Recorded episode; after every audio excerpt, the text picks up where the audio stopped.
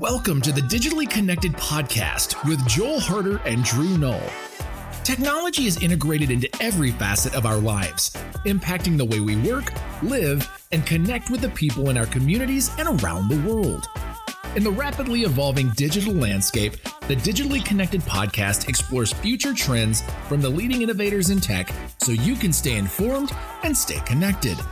Now, here are your hosts, Joel Harder and Drew Null. The other thing that'll be exciting along with that is what types of entrepreneurs come out of that as well, you know, because I, I think that the ability to start and run a business without having to have brick and mortar now. Yep. Yeah, we've we've proven you can do that. Yeah. Um, you know, and so I think it's going to be really interesting to see what kind of businesses. I, mean, there's the whole sector now of tech consultancy that's really starting to take off as a result of that, and and that's part of it. But that's not. I mean, that's not the totality of what I'm talking about. I mean, I think it's going to be awesome to see, you know, what kind of startups pop up now. Um, because people, you know, hey, if I can start a business and my CFO can be in Singapore and my CTO can be in Leeds and you know I can be in the Valley or you no whatever like we can literally be spread all over the world Yeah. And we can we can effectively run a business. Yeah. Uh, obviously, depending on industry specific, but you'll have that capability now. It's it's accessible to people, and so I, I think it's going to be awesome. I think we're going to start to see a lot of really exciting startups birthed out of this, and I think you're going to start to see industries, eh, traditional industries, transition. E-commerce, for you know, for instance, I mean, how many folks went to e-commerce as a result of this? Because well, I, I can't actually go in the store so I got to figure out a way to get to my customers, you know. So you, I mean, the e-commerce business and all the adjacent services that go along with that, that business just exploded uh, over the last year, and I think that's it's certainly not going to stop. Yeah. More people are developing new skill sets. You- you- I, I go back to the comment you made early on about what is virtual learning mean anyway, and Yeah. know, I, I mean, people who are really good, I mean, really good at doing virtual webinars and trainings and know how to use that medium for the purpose of actually educating someone Yeah. uh, on on whatever the topic or subject may be. Those people are really skilled at a very specific absolutely. type of communication. It wasn't reasonable for us to expect that you know a third grade teacher who has is just focusing on trying to help a third grade class of however many students accomplish whatever their learning goals are now to suddenly be able to do all of that and be this really excellent web-based virtual learning presenter.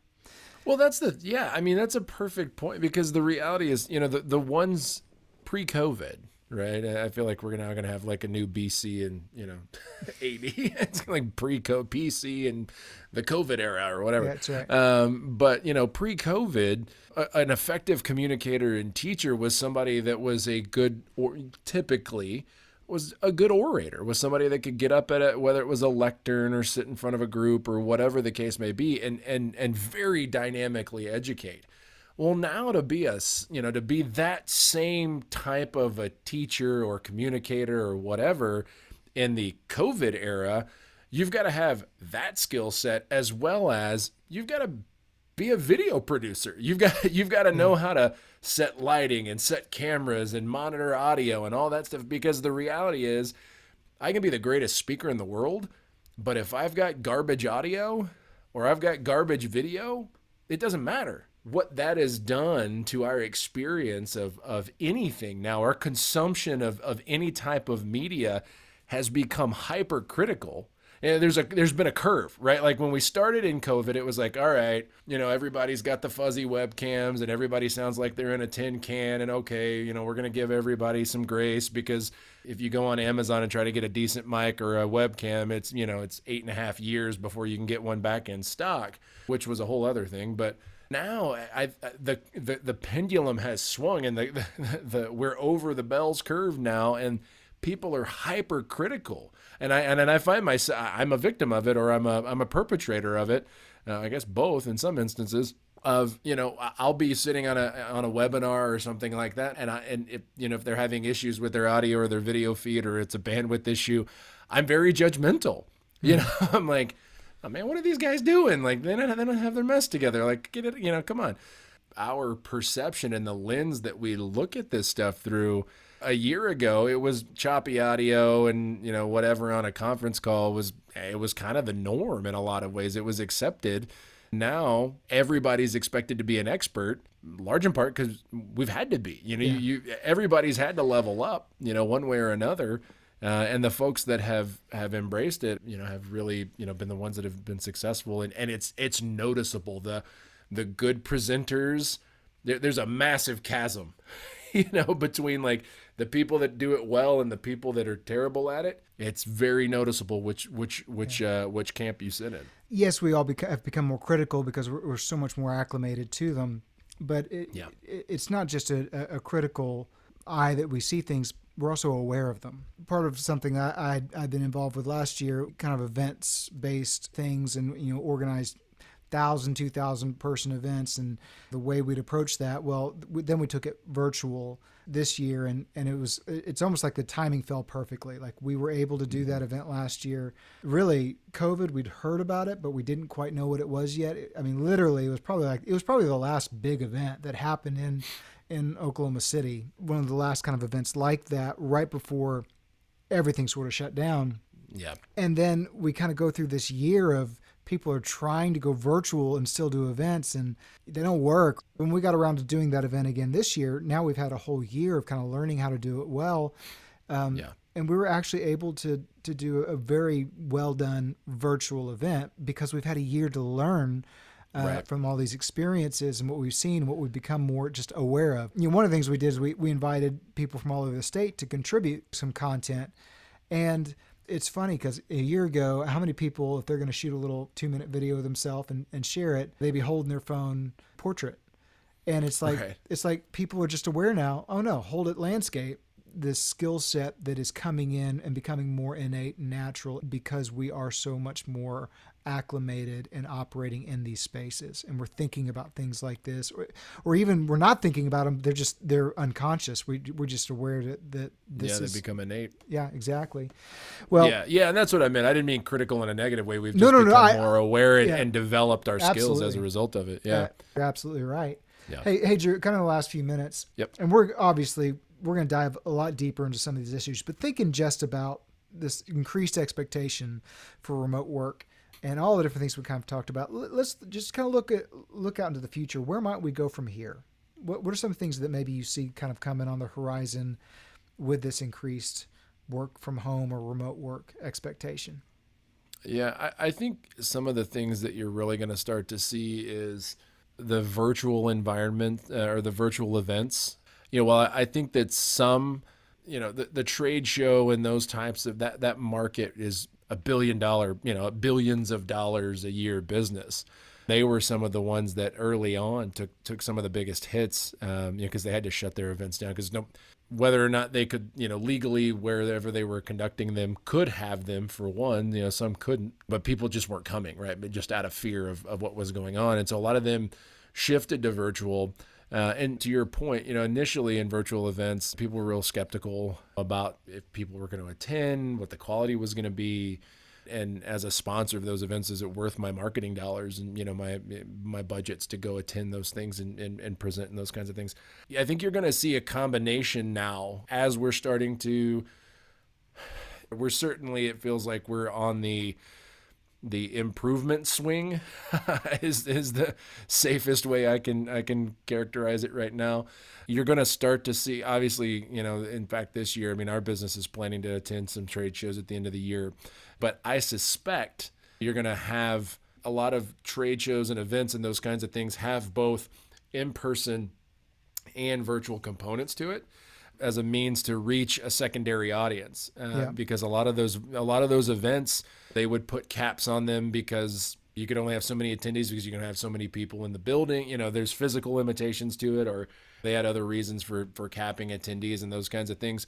There's going to be content that's specific to the folks in person uh, but you're also going to have supplemental content that's virtual as well and I think that a lot of the technology that people have had to adapt and utilize, or adopt rather, and utilize for virtual events that we've had to do for this for the past year, I think you're going to see that technology enhance uh, those in-person events as well, whether it's through you know virtual experiences and those kinds of things.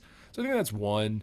Certainly, I think you're also going to you know you're going to start to see and we've already started to see it. You're going to see additional platforms uh, for this type of thing. Uh, I mean, what we're recording on right now is a solid example of one. You know, when, when we first started planning this podcast, we were planning on using Zoom and thanks to uh, you know Mark Zuckerberg and his uh, his algorithms, this popped up on our Facebook as a, a Facebook ad, and we were both like, mm, "This is interesting. Let's check it out." I think you're going to start to see some you know some new technologies in the the virtual work industry, and I, and I think that that I think that's another. You're going to see this entire. There's going to be an industry develop around virtual work. Yeah. Um, you know, whether it's web based teleconferencing systems or productivity enhancement tools or management tools for folks working for, you know, how do you, man, you know, like you've seen a lot of those um, really get the uh, monday.coms right. and the you know things like that productivity project management type softwares those took a hockey stick up this year because everybody's trying to find ways to uh, manage their teams remotely when you can't go to their desk and poke them kind of thing I think you're going to see a solidification and a massive increase in the I don't have a better way to characterize it other than a virtual work industry, really solidifying that for folks, giving managers, uh, you know, and leaders a real concrete toolbox of, of how to do that. Yeah, I agree. What I'd kind of add to, to that, what I see coming probably over the next few years, maybe five to 10 years at the, at the most, you're going to see policies become formalized and be well developed and well communicated as management leadership kind of catches up to that workforce yeah. expectation. And so that's probably what we're going to see in the near future is some of that gap close and policies come out, which is going to then open up a whole lot of different opportunities for work and for jobs and for kinds of career opportunities that maybe weren't there before. Yep. And in the same way, it's going to create a whole lot of career mobility. Um, of course, yeah. there's a lot of different contributing factors and there's multiple variables at play here, but this has been a very disruptive experience and there's a lot of reskilling going on people lost jobs and they're not going back to that industry so i think yeah. that as those policies come into play i love your thinking about the entrepreneurialism i do think we're going to see a lot of new business ideas new new work ideas new industries emerge but you're also you're having a, a workforce that's also reskilling and very open to looking for new opportunities yeah. I, I really don't think we can underestimate the power of the ability to get high caliber talent that may live outside a market and the opportunity no, opportunity to yeah. really go after the best possible talent is going to be a, a, real motivating factor there. I also think we're going to see some changes with the real estate industry. Mm-hmm. We've talked a little bit about this already from a commercial side. How do we even think about our needs for the commercial space that we use and have? I don't think commercial real estate is going away at all. No. I think that it's going to be really reimagined. And I think that could be really exciting to see that the square footage that used to have cubicles and offices could actually become a really dynamic space that lets you do a lot of other different kinds of things because now you don't need all the desks, you don't need all the cubicles. And so right. there is going to be a shift in just the way commercial uh, space is used residential real estate's also going to change dramatically. I was talking to a realtor friend, and a selling point for a property is school district.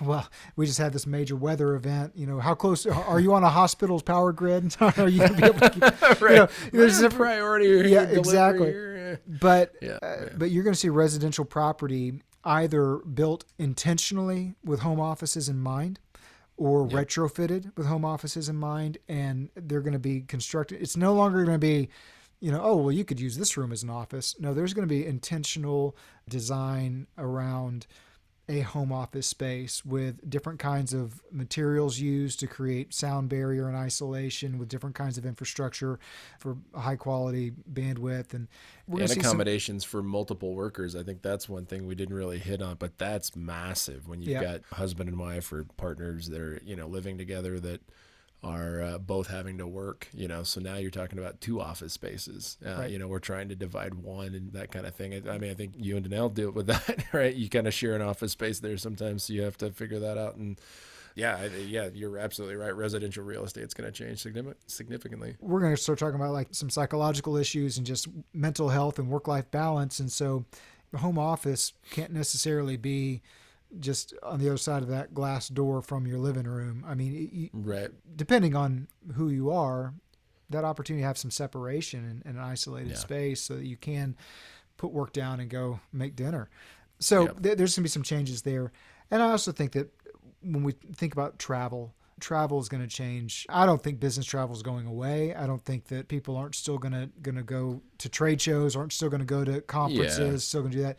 But people have discovered I can have a, a, a 75 minute video conference and get something significant accomplished with somebody on the other side of the world.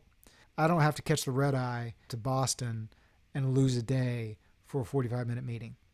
Yeah. so no, I it- I think you're absolutely. I think I think the- it's the prioritization of that travel, right? Right. Is it you know? I mean, where to your point, I've worked jobs recently where you know, I was traveling two, three, four days a week constantly. I'd catch a you know a 45 minute flight to Houston from Dallas to go have an hour long lunch meeting with a customer and hitch the same 45 minute flight back in the same day. And no doubt now, prior to that, you know, when I was doing that years ago, it was never an ask. It's, Yep, I'm going to Houston. Yep, I'm going to Austin. Yep, I'm going to Ohio. Whatever, you know. And my boss didn't bat an eye.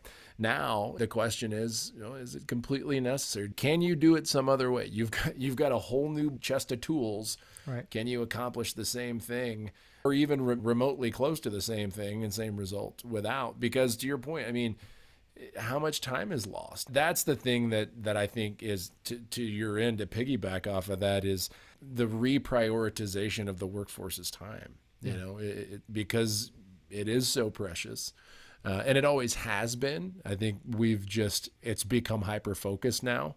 And so because i don't you, I, I don't have to get on that plane to have that meeting. I can have a very dynamic our company just did a, a live stream tour of our facility for a prospect. We've got phenomenal content folk that pulled that off but we were able to do that for customers prospects that normally would have flown in but because travel restrictions with their company they couldn't. And so we we had to make the call of well, do we pass on this opportunity because these folks can't come fly in and see our stuff? Uh, or do we figure something out? And obviously, we figured something out, and we, you know, we pulled off, you know, an event like that. And, and not to say that every customer or every company is going to start doing live stream tours and all that kind of thing, but you're going to see a lot more dynamic content created as a result of that to supplement travel. They all might not do it, but they can. Exactly. and that's that's the whole point man is that we are digitally connecting. We are increasingly digitally connected. The ability to focus to prioritize to become much more precise in your time what you're doing that's where you're seeing the increases in productivity and efficiency. This way of living and working is not going to go away. That may seem the most obvious statement in the world. It would not have been one year ago today. No, definitely not. You've been listening to the Digitally Connected podcast with Joel Harder and Drew Null. Make sure to check us out wherever you catch all your podcasts and subscribe so you don't miss any of our new content we'll be dropping regularly. If you enjoyed the content today, give us a five star rating. Thanks so much, and we'll catch you next time.